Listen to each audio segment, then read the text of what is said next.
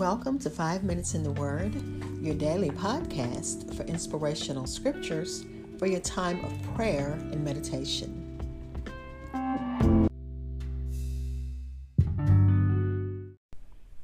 We're looking at Psalm 67 and we're going to read it in its entirety, but let's begin with a short prayer.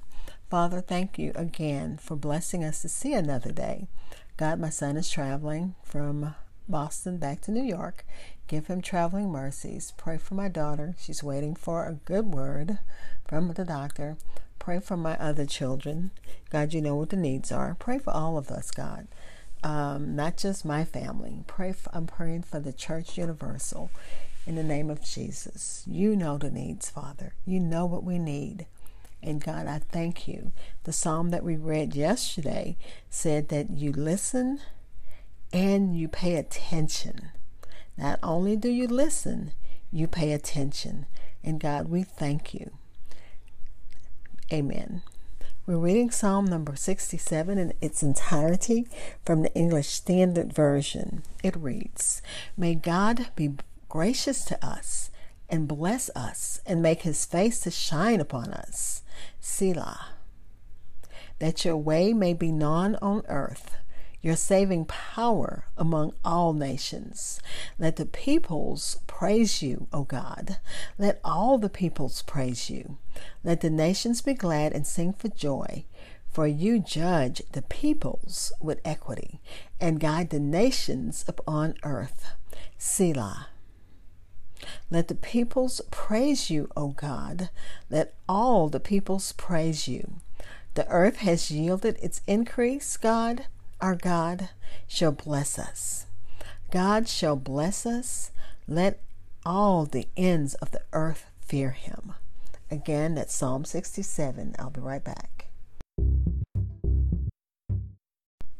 Again, that was Psalm number 67 in its entirety from the English Standard Version. The English Standard Version titles it Make Your Face Shine Upon Us. And the uh, commentary that I like is The Enduring Word, titles it A Missionary Psalm. The title is To, to the Chief Musician on Stringed Instruments, a Psalm, a Song. And I learned something interesting about this psalm. It says that Martin, Martin Luther wrote five large volumes of expositions on psalm but he skipped Psalm 67 entirely. And this is a powerful psalm. This psalm has, it speaks to the heart of God, to see things God's way, to see God's salvation, to see his praise extended to all the earth. Again, it's not attributed to David, so we don't know who wrote the psalm. The psalmist first wants us to know that we need mercy.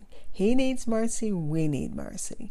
So he says in the beginning, May God be gracious to us and bless us and make his face to shine upon us. And that is how we feel. God, please be gracious. Please bless us. Please have your make your face to shine upon us. And one of uh, other places says, and give us peace. So that's what we ask right now in Jesus' name.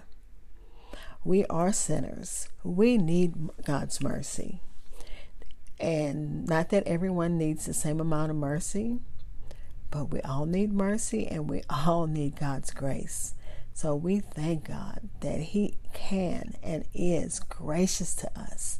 He's not only gracious to us, He blesses us and He makes His face to shine upon us. And then it says Selah. And I've, we've mentioned this before. Selah is just a pause. And some people think it's a reflective pause.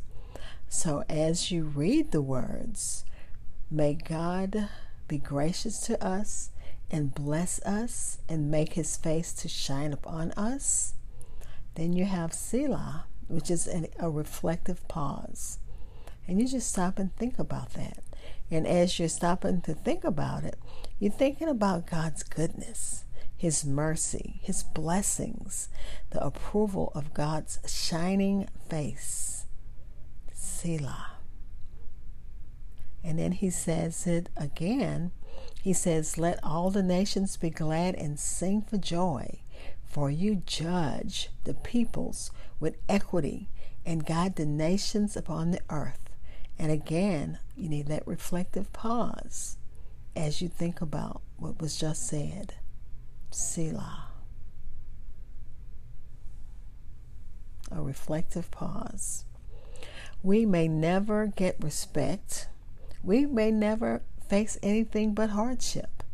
We may end up poor and broken and persecuted and even laying down our lives.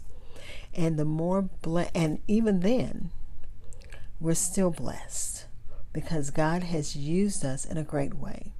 And I think about the times in our lives, in my life, because I can only speak to my, of myself. I can think of times in my life when I have been broken, when I have uh, felt persecuted, when I have been misunderstood. And I thank God for using me to get a message to someone else. Because even when we're down, God gets the respect the honor, the praise, the glory that He's worthy of because He's blessing us even in the times of our mightiest needs. And I thank Him for that. Be blessed.